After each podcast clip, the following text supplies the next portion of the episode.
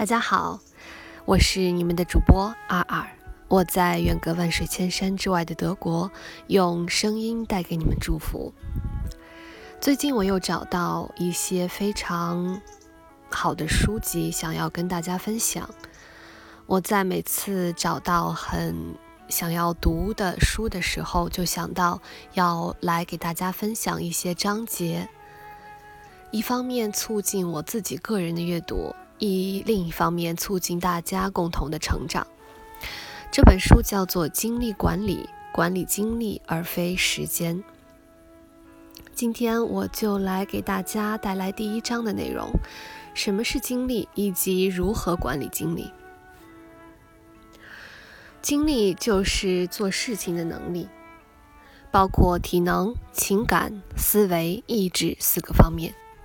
例如，你今天参加了一场长达四小时的会议，虽然会议从头到尾没有一句废话，但是刚到下半场，你的注意力就急剧下降，连理解语句都变得非常困难。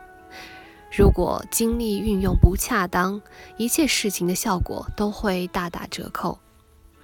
今天我们要分析一条革命性的理论：管理精力而非时间。才是最高效表现的基础。大家如果对这本书感兴趣，可以去购买，也可以留言告诉我，那我就会继续进行阅读。因为我本人觉得它的内容非常有意思，嗯，并非时间管理，而是管理我们的精力才是高效率的关键。好，这一节算作本章本书的前言。那么，我们下一节开始主要内容。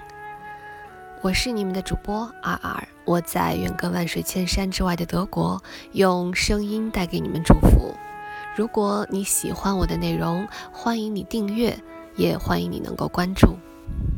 谢谢你们的收听，我们下一期再见。大家晚安。